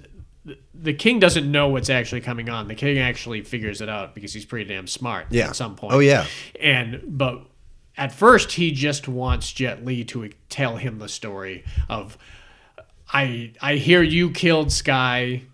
And that was the first one. He's like, "How did you come about killing Sky?" Right. And then we're seeing him fight Donnie Yen. Yeah. and uh, we see that go down. Then he That's- asks, "Well, how did you kill Broken Arrow? How did you do that?" And that first one, Yeah. Mm. that he had him going with of how they killed each other, where it looked like Jet Li was coming in there and revealed that uh, that she had an affair. Oh, and yeah. then they end up killing each other. Yes. I thought that Oh, was my fucked gosh, it up, was dude. so good, It was though. really, really amazing to the point where that's where it had me. Yeah. you know, w- watching the film, I'm Yeah. watching it, and then once you realize that Jet Li. According to what he's telling the king, he didn't even touch her. Right. touch him. Uh, this like this such a great like swordsman. He's he's like the one of the biggest and the best assassins in all of China. Gets Right. taken down through a shield by Yeah. his uh, by his girlfriend Right. because he thinks she he had an affair. yeah. well, and and you know, and that's the thing is each one of the uh, so-called assassins Yeah. he has a trinket of theirs or a weapon of Yeah. theirs that he brings and and you know, and he has to basically like you said this emperor, the king or whatever he wants to be called, the leader, Yeah. he's very smart. And so you have to tell him a believable story. He knows who these people are and what they're capable He would have of. believed him straight up if he just brought their heads with him. Exactly. Yeah. Exactly. That you would've know. fixed Yeah. this, but- um. But you know, you couldn't just walk in there and be like, "Oh, I killed Moon in her sleep." He'd be like, "No, you didn't. Yeah. What are you doing here?" You know. and that's basically what happens. You know, he calls out his story. He's Yeah. Like, no, th- this wouldn't have went down. They they weren't petty enough to die over jealousy or something like this. Right. And Jet Li has no problem saying, "Yep, you're right." Yep. and then he's like, "Well, tell me what really happened." Yeah. And it, it- what comes next is kind of another false story. But this is where, as a uh, as a filmmaker and as someone watching a beautiful movie, they really fucked with color a lot in this movie. oh yeah, absolutely. And when that the the, scene- trees the s- uh, scene with the leaves. That scene was amazing. Yeah. Uh-huh. When it was uh, the girl from Crouching Tiger uh fighting. I think she's got two Z's in her name. It's Yeah. Like Zing Zang or something. That was. She's really amazing. She was the big star from uh, Crouching Tiger. it's uh, where- Z Yi Zhang. Yeah, Z Zhang. And uh, she's fighting the other woman, and it was amazing Yeah. uh, scene. But I'm thinking of like the scene that was completely in blue, and everyone was wearing blue. Oh, and, and it's where he's showing. Uh, where he's showing broken sword and uh, what's her name uh, Moon. is it Moon? Yeah. Yeah. Okay. Sterling broken uh, sword and Moon, how good he is at his skills, and he's, he's they have those like uh, wicker kind of binds that are uh, uh, surrounding the entire room, and he just does this, and they're about. He says, "How far are they away?" And he's like, "About ten paces," and then he literally like some amazing wire work. Just Yeah. Goes around the entire room so fucking fast, Yeah. and it just snips all the binds on everything. The whole room just topples Falls, down, yeah. and they Oh, were like, so "Wow, fucking his cool. skill is like, or he's really fast." or- Yeah, they yeah. were all amazed at him. So kind of that's how the story kind of went. Is he told the king? He's like, "I realized I have to kind of kill your enemies to get close to you," and. I, I told these guys that's what I was there to do, Right. And so they were all for it. They were. That's how much these guys hate you. Yeah. Is they're willing to give your life uh, uh, so I can get this close to you so I Right. can kill you. Yeah. But then it gets complicated because he ends up coming out in the story with that broken sword wasn't very uh, wasn't actually keen for the uh, king to be killed. You know, he didn't want the king to be killed. And Mm-hmm. Right, it turns yeah. out that was kind of the animosity between him and that moon character is because he had the opportunity to kill the king like three years prior and didn't do Right, it, just yeah. couldn't do it because he believes he secretly believed what the king was doing would help the people if the Right. the lands would get reunited and yeah. everything to the point where he told uh, Jet Li that I- I'm going to do whatever I can to stop you Right. uh, from killing the king. Yeah. and man, it's it goes down to this great, great, fantastic ending, man. Ah, so The good. scene with the arrows. We should talk about that Oh for my a second, gosh, dude. Because n- not just the scene at the end with the arrows, but the scene at the beginning when when they're shooting him at the calligraphy school. Oh yeah, and he's It- Uh. just like wearing them down, like like cutting them apart and stuff like No, that. this is when the the whole like the whole army is outside shooting their arrows into the compound. Right, yeah. And the people are still doing co- That's calligraphy. right, At yes. first they flee, and then the one kind of main guy says, Yep. "I'm I'm going out there. This is what I'm. I the beauty of this will overwhelm something." Or, Right, yeah. Uh, Stupid. He shouldn't have gone out there. Yeah. But he but he went out there, and all the other people ran out with him, and they just sat there, and there's arrows flying through Yeah. everywhere, man. It's really intense looking scene. But yeah, at the end where it Ugh. just did that great outline. Oh, man, and I mean, that scene made me so sad. Yeah. you know, at the It's- like oh, It's really a fantastic. his movies fantastic and, film. and those types of movies that he does those specific ones Yeah. like they're fucking sad they're Yeah. great movies and at the end you're like nuh-uh you know like Jet Li's good, man. Jet Li He's doesn't great. get a, a lot of credit for being a fantastic and- actor, and and i know there was that whole uh, photoshop thing of him with like white hair and glasses and looked Really? like remember we No, I talked about it remember that. Oh, before um, there was some picture that said he was in really poor health and this is what he Oh, looked oh, like yeah. now He's and an da-da-da-da. right Yeah. you know I, I don't know what's going on with him where he's at if he's acting or what but man i hope he's doing okay because i do not want to lose him no, you know. he's got a lot of great roles left in him because now he's at that age where he can play the sensei. or he can- exactly Or the roles that we see Chow Yun Fat now playing, who's Mm-hmm. Chow Yun Fat was more just a plain action hero than a martial arts guy. He did Yeah. martial arts, but anytime I think of Chow Yun Fat, that two-gun it- style. yeah, the two gun style John Yeah, Woo John type Woo, fighting yep. sequences. yeah and well see and that's why john woo like the two of them work together so well Hard like- Oh, boiled, man. Hard yeah. boiled. Such a great Yeah. film. Uh, all But right. yeah, Hero, Hero, great man. movie. I can't recommend it enough. It's absolutely fantastic. All right, this next one. This is a movie that me and my younger brother absolutely loved, man, and we grew up watching this movie. And this is 1981's also canon picture, uh, Enter the Ninja. Yes. this is such a fantastic movie, and I don't know if it's because they played it so often on HBO that we loved it. It was just it embodied all uh, great uh, all the great stuff about ninjas, but it also had the an element that really reminds me of the same thing that happened with uh, Pale Rider when it, back in the westerns. Mm-hmm. Right. Uh, pod, I talked a little bit about Pale Rider, and what's interesting about that is it's all dealing with a stranger who's coming into town that wants to defend kind of a land Mm-hmm. that some other kind of big business guy is trying to interfere on Right. and buy it because it's got gold here. Right, Well, in this, yeah. it's like the same type of style, but they've got uh, they got oil on, Ah, on the land. even better. So you've got this evil guy who uh, who is super close to owning the land because he's wearing these guys down. Right, yeah. And uh, what's happening? I'm getting a little ahead of myself. We're dealing with. Uh, with Franco Nero, who's a great Italian actor who is famous for Django, uh Uh-huh. the original Django Unchained, and he was uh, Die Hard, Die Hard Two. Right. He was the guy that they were trying to make a deal to swap for. Remember, he's the one that Bruce Willis punched in the face. yeah, Uh-huh. that's two Die Hard two references Hell we've yeah, had. so Franco Nero, it, it- it's a weird choice for him, but he, he really sold it too. They had to overdub him through the whole movie. Yeah. Uh, so it's definitely not his voice, but the guy's voice sounds really good for that character. Uh-huh. And he's this completely dressed, solid white kind of ninja. Mm-hmm. And the movie starts off with it's like a 10 minute before anyone even says a word. Yeah. Where he's like traveling through the woods and he's killing all these red ninjas and then he Yeah. has to fight this black ninja and there's a Yeah. great scene where he jumps off. I, you had me at the first ten minutes, man. Yeah. they threw out all the punches, man. They showed air, uh, you know, like uh, the air dart Yeah. stuff and all the smoke and everything, and he leads them all the way down into the. Uh, kind of where the sensei is located at the dojo. Mm-hmm. And uh, he cuts the sensei's like head off. And you're like, what the hell is going on? You have Right. no clue. And he gets into this one room and he like kneels down. And all of a sudden, all the red ninjas he killed walked in. They all got like plates uh, over their chest Yeah. and fake wounds on their face. And uh, the the sensei walks in holding the severed head. You're Yeah. like, what the hell is going on? here? Uh, the Canon Films just went nuts. Yeah. uh, but apparently it was all just part of his test to be a ninja and everything. Uh-huh. But it kind of centered around the black ninja there, who was uh, played by the great uh, Sho uh, Kasugo. Kasugi, uh, Hmm. Yeah.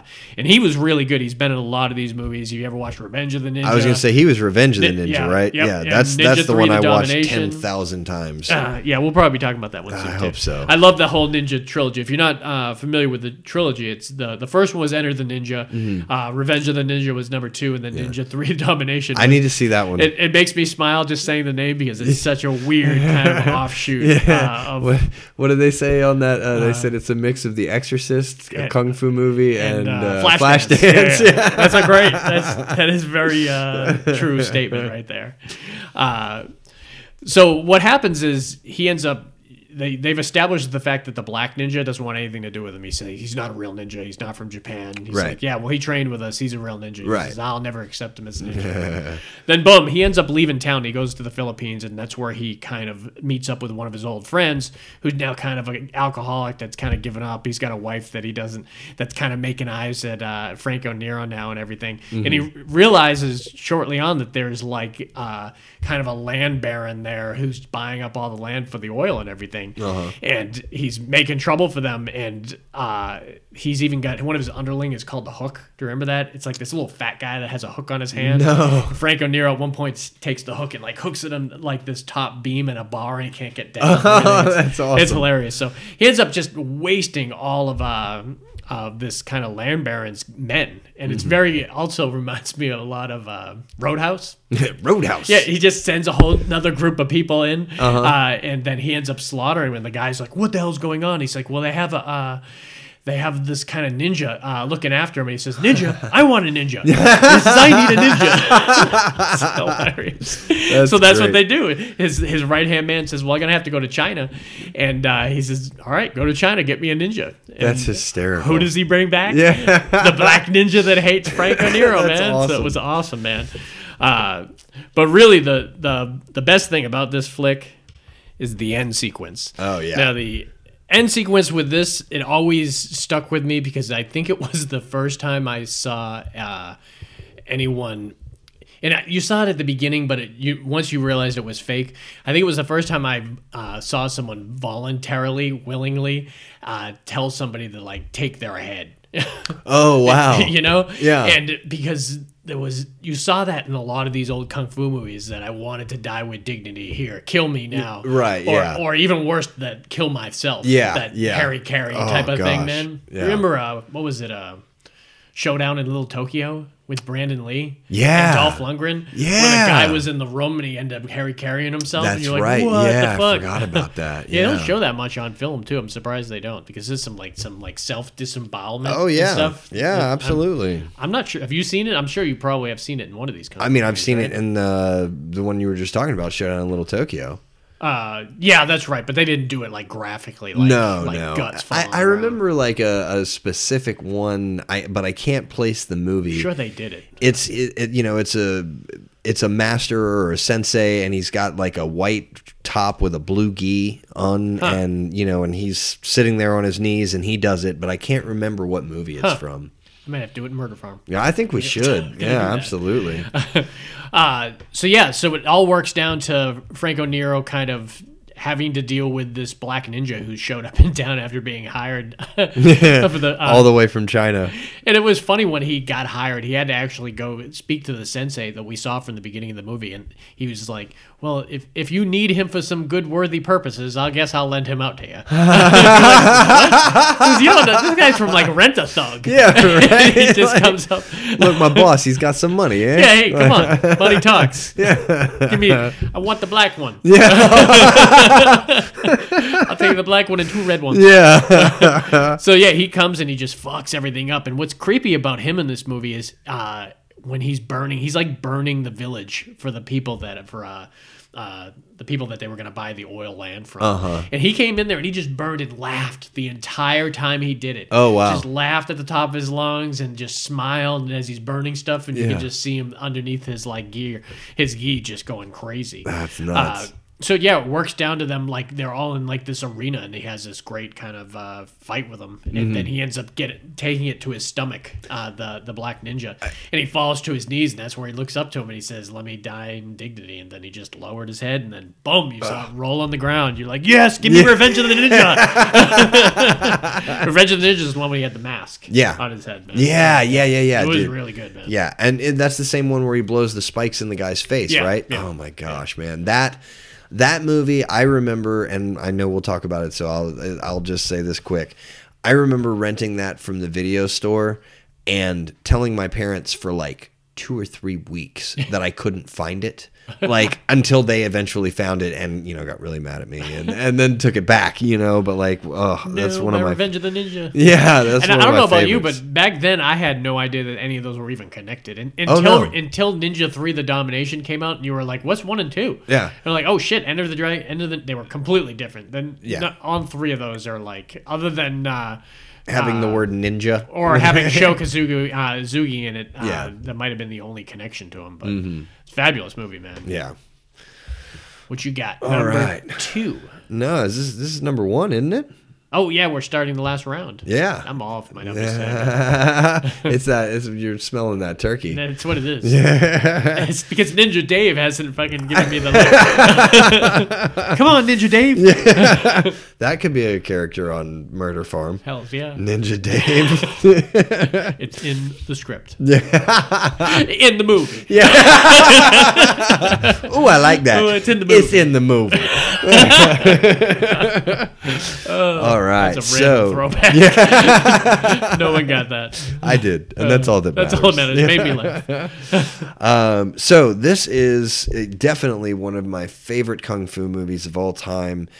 I do not remember who recommended this to me, um, but it's 1978's Five Deadly Venoms. Oh, I, I, you just recently introduced me to this, and I remember you had sent me your list, and you're like, "Does anyone's on my list that you need to watch? This one should be it." Yeah. You sent me this crappy ass copy, which I, it, that shows how good the movie is that I was able to put up with it through Yeah. Mm-hmm. the whole movie to watch it because it, it was really, really well done. Yeah. And it was a couple times where I had to rewind because I was like, "Oh, I got to really pay attention." Yeah, yeah. Because there was some serious stuff going on. My cat has hold of one of the pot holders, and he she is going nuts. That's her I, favorite. I, I kung fu styled it away from her. So yeah, why don't you tell us the kind of the gist behind this? So um, the movie starts off, and it's a master and a student, and the master is telling the student about his previous students and how they were taught in secret that they changed their names and that they didn't know each other except like they came in groups of two, one, and two. No.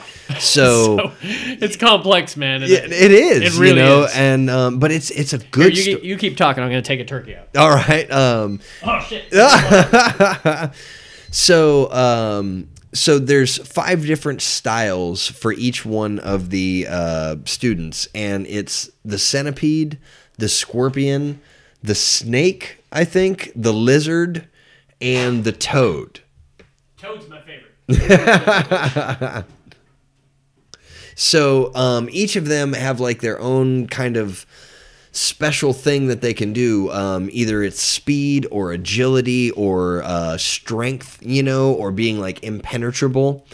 And so he's telling the student about, you know, each one of these. And then he says, I have, welcome back Hey, he says, uh, you know, I've taught you a little bit of each one of these styles, enough to know how to defend yourself at least. when he introduced them is was my favorite part, where he would say their name, and Yeah. then they would show them all going through like a sequence where they they have like pots, kind of clay pots, uh, Yeah. held up, and then they show how they work that style. Yeah.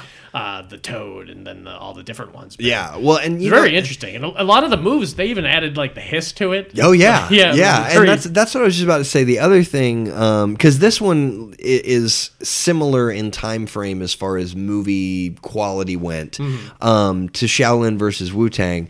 So the one thing that I really love about those old kung fu movies are the sound effects. Oh, yeah. the punches and the the the wisps and the sword clangs. This and, had it to the nines. Man. yeah, and and like you know when somebody would kick through, you would hear the ruffling of their pants as their leg went through the air. You know, like I, I, those sound effects were great. Um, and so okay, so yeah, so uh, um, the toad was impenetrable. Yeah. Mm-hmm. You know, he had made it so his skin could not be like cut by anything. Um, let's see, the snake was super fast. A couple of them were speed and agility, which Yeah. were kind of the same thing. Um, Centipede was huge. He was big. He was that guy with the beard and wore red. Yeah, the red. Yeah. Oh man, he was mean he was a too. big dude. Yeah. um, and who was number three? Do you remember? Uh, that was the guy they didn't know who it was until the end, Scorpion. which was the lizard. No, lizard. Oh, was it the lizard? I think so. Oh, I think it was squirrel. Oh well, it doesn't matter. It was one. Maybe of you're them. Um, right. yeah, it, it was the scorpion. I think. Yeah. Yeah. And so um, so the master tells him tells the student, you need to go to this town where they all are, but they supposedly don't know who each other are. But if they figured it out, But it's a little weird watching it because there's only so many actors in the I know, movie. right? Well, like you're the centipede. Yeah. There's only four other people. so you have to be the snake. Like, um, yeah, and so he tells them like go to this town because the thing is, is if they team up, they could be like unstoppable. But it's and this is a total hole in the plot. But like you know, they're like he's like if they were to uh, you know all join forces. Then they might go and ask this rich man for his money. Like they don't even say he's going to rob him Yeah, or yeah, yeah. anything like that. You know, and it's just pretty funny. Um, And that's kind of what it, all the meat of it is when they go there to look for this treasure. They end up slaughtering like the the family that lives there, the people that live there, Right. And then like an investigation and a trial starts. Yeah. and that's where the beauty of this movie is because you've got treachery is afoot, man. Yeah. Mm-hmm. you got people turning on each other and people making witnesses claim that other people did it, other than the people that actually did the crime. Right. You remember they arrested Centipede first. they re- yeah, and uh, uh, snake. Oh man, I got it. It's I so know, hard to keep I track. know. Two two of them uh, kind of uh, got the centipede uh, arrested, and then they had to. yeah, Toad and uh, I think it was Toad was the one that was. Uh, Toad and Lizard. Toad and Lizard was the cop and his friend, Yeah. and Snake and Scorpion were the two bad guys. Toad's the one that they they uh, made look like he did it when he didn't. Right. Yeah. Well, because um, Scorpion, remember there was the witness Yeah. that saw the Scorpion do Yeah. it. And he set up and straight up in court, like, I saw him do it. He was the one who did it, you Yeah. know? And then they threatened him Yeah. and they brought him back to court. And he was like, like, "No." no. it wasn't him. It was somebody else, you know? And I, I love the look on Toad's face when uh, because he knows damn well he didn't do Yeah, it. When yeah. he gets in his face, he says, "You're lying. Yeah. you're lying. Yeah. Who told you to say this? Yeah. and everything." And then, s- sorry. So- the, ju- the judicial system is not going to work for you here, right. Toad. And the judicial system in this movie Crooked. was, was we're going to torture you Yeah. Oh, until you confess bring to up what the Iron I Maiden. know, dude. Um, and s- yeah, and see the Excellent. the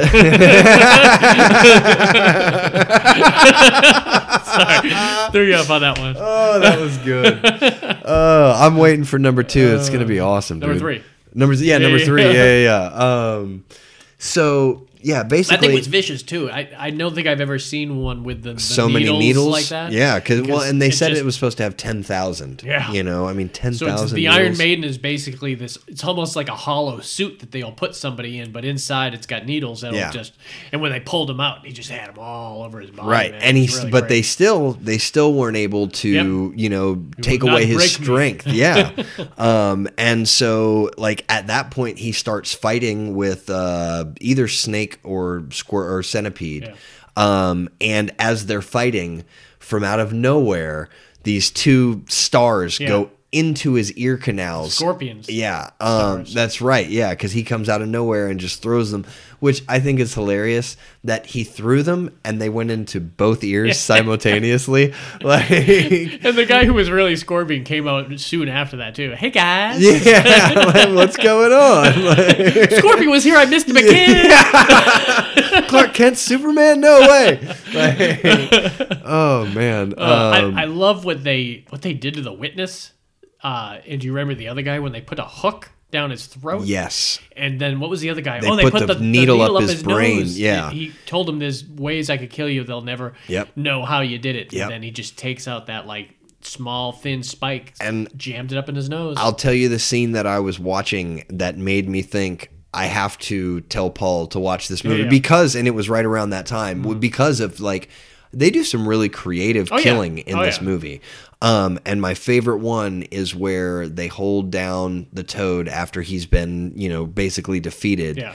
And they just put paper towel over paper towel Yeah. over paper towel it wet. was like a it was a waterboard. It, it was they, a they wet, basically well, waterboarded. him. Well, it was a wet paper towel, Yeah. and so eventually it just cuts off the water su- or the uh, yeah. Mm-hmm. oxygen supply, and you just suffocate to yeah, death. that's and what there's would no happen if a trace. water waterboarding is taking it off and then putting it back on, Right. And then taking it off and putting it back on. Right, they right. basically just left it on there. Yeah. and then like Suffocated. I, I to love how the how it's so like uh, second nature that the he tells the guards to hang him up. Uh, that way they'll think he killed himself. Right, yeah, It's like yeah. shit. for real. I, I mean, and so like this is number one on part one list because it's a great movie as far as the kung fu goes. Well, then there's that fight sequence with the the new student, and w- I don't know who was it that was teaming with him. Was it Lizard? I think him and Lizard were then fighting. Yes. Uh, uh, the other two, Scorpion- and then Scorpion revealed himself during the middle of it. And yeah, everything. So and it he was a just he long- just sat there and watched Yeah. them fight for a while because he was just like, well, I'm just going to go with whoever wins here, Yep. you know. But then he eventually kind of chose the bad side, yeah, you know. it was good. And then they killed him, got the treasure map, and Yep. they're like, ta-da! Yeah, everybody ends happy. But yeah, I mean, great, great movie. Yeah. I, I, de- I definitely enjoyed it so much that I uh, I looked for the DVD and I think I'm gonna buy it because I need to I need to watch it in better quality. I I don't need admire the, you the for torrent sticking copy. through, It's yeah. like torrent copy is garbage. it's the last time I visit the darknet. All right, my my number one man, and I love this. Uh, yeah, see, we're only an hour and a half. This is gonna be one short ass pod, man. Well, that's why because we did part two. That's why. Yeah, exactly. I we we left five off, so that's cool. We do two. Uh, 145 pods that makes a for a good pod there. Hell yeah. All right, so my number one, and this is one I always loved. I've always been a huge James Bond fan, and this movie for me was just a, another James Bond movie. You could Yeah. actually just put it right in the package. Uh, and this is 1973's Enter the Dragon. Yeah. such a fantastic film, man. And this was this was he was dead when this movie was released. Yeah. he died like two or three months before this movie was to be released, so he Yeah. didn't even get to see. Well, he it in died theaters. Uh, the, the filming. He didn't. he didn't finish the film. Oh, uh, this was what even happened. I thought it was for something else. I thought this had been filmed previously and just not released early. It Oh, was something maybe. else. Maybe you're right. I don't know. I'd have to think, check on I what- think. Yeah, he was finishing because this is the one where at the end they're in the Hall of Mirrors. Yeah, yeah, right? yeah, yeah. I think That was the one? Oh, I think that was where. maybe then, yeah. Uh, I think I could be wrong. we'll check the email. yeah. but I, I loved and you if you think like the 60s and the 70s it's like uh, i hear them referred to as like the four b's the things that were super famous back then were like the beatles batman bond and, bruce, Bruce lee. Lee, nice. and they were just all of them were huge man so it was a very interesting concept to me that they took him into this movie as being someone who is going to be a kind of an underground spy that was going to infiltrate Mr. Uh, our uh, that Mr. Hand Yeah. s- uh, palace on an island and everything, and you're gonna have to use your wits to be able to go in there and It's like seduce the Doctor women. Khan, wasn't it? uh, Han. Han, Yeah, okay, it's definitely yeah, yeah, Han. yeah. And uh, all the interesting uh, characters they got in this movie to go along with it. Uh, Yeah. So basically, it's got like a James Bond feel if it was kind of mixed with uh, Mortal Kombat. Yeah, for So Mr. Han has this kind of crazy championship or, or Balls of Fury Right. where where they're gonna go to this island and all the best fighters in the world and they're gonna fight each other and uh, little do you know that Mr. Han's kind of recruiting for the best of the best. Right. Even though his underlings are horrible, dude. They just get their ass. kicked oh all yeah, day long. absolutely. He's That's probably why. He I needs think the he's tournament. going for faith in numbers. Yeah. Like- That's why he's holding the tournament. He needs some better quality guys. So he gets the great Bruce Lee shows up, but also, man, I love uh, John Saxton in this. movie. Definitely. I'm a huge John Saxton fan. Anyways, he's a great character actor. Most people listening would probably know him from uh, Nightmare on Elm Street. He's Nancy's dad Yeah, in Nightmare on Elm Street, absolutely. but he's also the cop in Black Christmas, which is one of my other favorite movies. that he's Oh, in. wow. really, really good. And he even came back in the new Nightmare to do uh, some scenes. Uh, who knew he was a, a black belt in karate? Yeah. because I, from what I hear, that's why they hired him. And uh, Really? I mean, you got to act alongside Bruce Lee, and this was Yeah. towards the end. uh, I mean, this is the very end of Bruce Lee's career, so he has already established himself as the Yeah. king shit Yeah. of what he does, and that's why I love this movie, and I think it uh, was one of the more commercial movies he did, but it was also kind of it cultivated all his like skills. Oh, if and he would have made talents. it, if he was alive, when I mean, he would have been a s- you Oh, know a man. superstar for superstars. we'd still you be know? watching him today. Yeah, It's- absolutely. It's sad that we lost him super, super young, man. Yeah, He's yeah. like 32 or something like I'm that. not I think- sure, but I'm- I think it- that sounds about right. I think he was like 32. I wouldn't be surprised. So th- there's just so many fun stuff, and I, I talk about how Yeah, it reminds me 32. of yeah, I, I talk about how it reminds me of a Bond movie, man. You, you think of that Han guy who's got removable hands. Yeah. remember he's showing him all the Oh, the hands? collection, yeah. and he's got uh, one of my favorite moments. tiger or the- he's got the furry ones with Yeah. the thing, and he's got this other one that's like a, a kind of a block with just like Wolverine claws Yeah, coming yeah. out of it. And then they show this one tiny skeleton hand, and I remember uh, John Saxon's like, "What's that one?" He's like, "Oh, that's a souvenir." so they don't go into the fact that that's his real That's hand. his hand, right yeah. there. and so he just has these interchangeable hands that he puts on, and Yeah. he's, he's like stroking those long cats like Blofeld and everything. I'm like, "Come on, man! Someone's gonna get sued here if they're not careful." Yeah, Uh, But it was. It had that black guy in it. What was that black guy's name? Who's Jim Kelly. Jim Kelly. He Yeah. was really good, man. He had that like famously huge fro. Afro, yeah. But he was in a lot of those uh, those black kung fu movies Yeah. Mm-hmm. back in the seventies too, and was super famous. He did not make it out of this. one. no, he got the shit kicked out. Remember, he of him. got he gets pissed at one point and just mouths off to Mr. Hand and ends up. Uh, I keep saying Mr. Hand. I don't think it's Mr. I think that's the guy from uh, Fast Times at Ridgemont High. I think it's just Uh, Han. Let's see here. Yeah, it's just hands. It's just Han. Yeah. I guess anyone that would be uh, addressing him could call him Mr. Han. but uh, remember, they string him up. They string uh, uh, Yeah. that black guy up, and John they drown Saxton him, don't sees him. they? I think they, they have him over water. And Yeah. they- he's like hanging from a thing and all bloodied and everything. So Yeah. John Saxton sees him and he's like, "Holy shit! Now I know what the hell's going on here." right, and he's like, "Yeah, I'll join your organization." You know, And but because that all kind of brought about when he's i I love they they kind of set you up with courtesans the night before and you don't Right. realize that it's just cr- to occupy you so you don't search the rest of the island right, yeah, exactly. uh, and everything that's going on uh, but like you said it all comes down to like that super super famous scene in the mirrors man oh yeah, Uh, dude, it's and- so good. just talking about Bruce Lee in general, though, man, if he was that fast and that kind of impressive in this, Oh, movie, yeah. how great he must have been when they when he was first discovered, or even his Oh, early, I- early and stuff. I mean, and I know if you you know if you know a, a little bit about about Bruce Lee, you know this. I mean, they weren't, and you know, and it's camera speed too. But back then, no, all the stuff that he did, he had to slow down because he was too fast for the cameras. Yeah. You know, I mean, God, man, it's just incredible. and you you realize that when you're watching like the fight sequence what we saw with uh, Chuck Norris from Way of the Dragon, you're like, this is like almost inhuman how Yeah. fast he is. I mean, God, and dude. It, it's insane. It- and the fight sequences, remember, it starts. They, it starts out with a fight sequence, or we see them go through several ones. What's the guy from um from Bloodsport? So there's there's two main scenes as far as the fighting tournament Yeah. goes that I you know are kind of my favorite, and one is uh, the the white guy. His name is o- the scar on O'Hara. his face? Yeah, Yeah, yeah. O'Hara.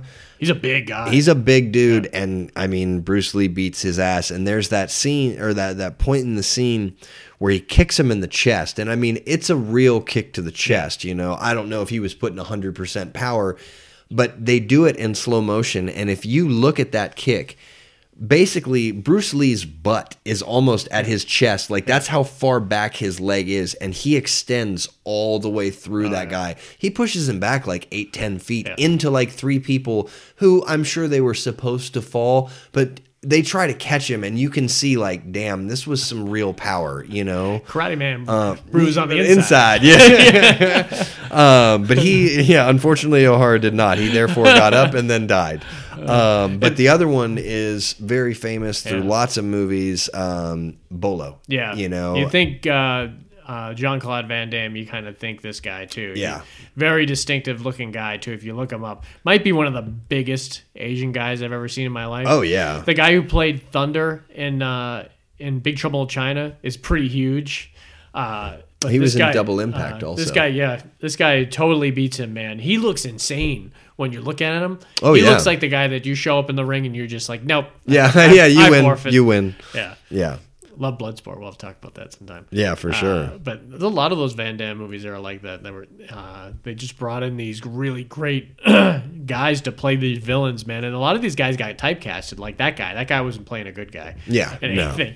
I mean, you have that kind of angry, pissed off look, and you're kind of made for this type of roles. So. yeah, Uh, but this was a fun one, man. I, I loved everything about it. I loved that uh, halfway through it when uh, when everyone started fighting each other, and it, at some point it was just like a free for all. Yeah, yeah, and And that's absolutely. when he kind of like escaped and had to, fi- uh, you know, Mister, uh, Mister, you know, you know, Han was gonna. Uh, Go for his uh, his cool hands. That's the beauty of showing something like Yeah. that. You're like, oh, we're Oh, gonna I see can't these wait get for used. that. These are gonna get used at some Yeah. point and he has to like break the glass literally to get in there and before Bruce comes in. Yeah. And the ones that he puts on first are those Wolverine ones, which is what gives him that iconic kind of scarring. Yeah, that absolutely. everyone recognizes, you know, those three slashes Yep. on each of his cheeks, and, And- then he's and- got the straight one. and across he would his- always take the blood with Yeah, his thumb and and, lick just it. taste it Yeah. and just be like, "Okay, He motherfucker." was such a vocal kind of fighter. Too. Oh, yeah, I mean, he made a absolutely. lot of noise. Yeah, absolutely. I mean, I mean, I'm, uh, that was like signature. You know what I mean? It was that was his brand. Yeah, the- and it was great. And Yeah, everyone would make fun of it, it just off of that. You know, make fun of Bruce Lee. I dare you. No, no, no, Well, I can now. But no, not you. I'm just saying, like, could you imagine somebody know. like, man, you scream like a little girl when you do that, and Bruce Lee, like, just What'd you say? What? what was that? This is also one of the few movies, almost all his movies, except I heard like two of them. Mm-hmm. This was, and this was one of them that he wasn't overdubbed. That was his actually his real. Oh, yeah, voice, yeah. Uh, that he used, which it's got to be weird, man, that you're being a star for so long and no one has ever, Ever heard your voice? Yeah, exactly. And people forget that he was a kind of, um, he was kind of a. s- Superhero before superheroes too, because he was uh, Kato, Kato, yep. in the Green Lantern, Yep. and that's kind of where his his whole career kind of started off of that. yeah. And uh, certainly, I could have easily put uh, Chinese Connection or Fist of Fury. Did we learn Fist of Yeah. Fury is actually called something else at the It's- same time? Yeah, the it's big the boss. big boss. big and boss the is Fist also Fury. Fist of Fury. Same See, thing. but we could have just totally filled up a list of two of those, and nobody would have even known. just two of my favorites. uh, yeah, Bruce Lee, man. When you're talking martial arts films, Bruce Lee is definitely uh, always going to be high up. Best there. ever. He'll he'll be on the next pod, I'm sure, in one capacity and another. Uh, but I'm looking forward to the other one. Uh, yeah, which we'll probably put out in a couple weeks. I think we've got uh, some good stuff coming up. Uh, I don't want to, yeah, I can't ta- really talk uh, honorable mentions because they, they still They- could be yeah, on the next pod. everything's too. still kinda up in the air. Next pod, we'll talk about the ones that didn't make it that deserve to be. But Yeah. uh, I I've got some. I got two or three of my uh, two or three of them on my list that I they can't change. They have to stay on the list. Yeah, yeah, There's a for couple sure. of the flexible ones that I'm like, ah, maybe that could be on there, maybe it couldn't. But there's three definites that have to be on there. Uh, so yeah, I think next week we're we're gonna go from like fighting to uh, to fighting, man. I think next week's gonna be Rocky. Hell yeah. We're going from martial arts to boxing too. Hell so, yes.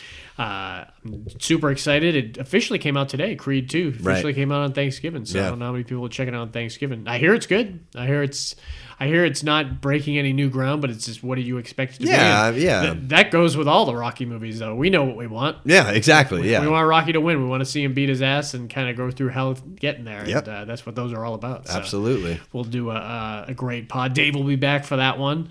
Uh, he's off in Tallahassee, I think, right now. Oh yeah. I just the idea of traveling during Thanksgiving is Ooh, so no. just horrible, man. No. I- I- Traffic. My girl texted me like five times on I seventy five, which tells you how many standstills she was at. Oh, because she wow, would yeah. never text while she drove. Right. But she's like, "We're not moving." Yeah, I'm doing Like, zero yeah, miles an we're going hour. Zero miles an hour. I think it's safe. And uh, she, at least five times, so it took her probably an extra hour and a half. Oh man. I get on the interstate. I want to get off as soon as humanly possible. Yeah. So uh, that's not for me. you, you come to me if you you know where I'll be. That's why I'm here, and we're Yeah. having turkey. That's why we're here. We're gonna eat some turkey here. So yeah, I hope everyone had a good Thanksgiving. We will be back next week. Until then, if you want to get a hold of us, you can uh, check us out on Facebook or uh, on Twitter at Dupree Podcast. You can also leave us a comment or a like on iTunes or SoundCloud. And uh, what did I miss? Oh, uh, email, which is fascinatedwithfilms at gmail.com. Justin will get back to you immediately. Ah. Absolutely. So yeah, that'll be martial arts. All right. I'll see you next week. Till then, see you. Wu Tang Clan ain't nothing to fuck with. He possessed great skills.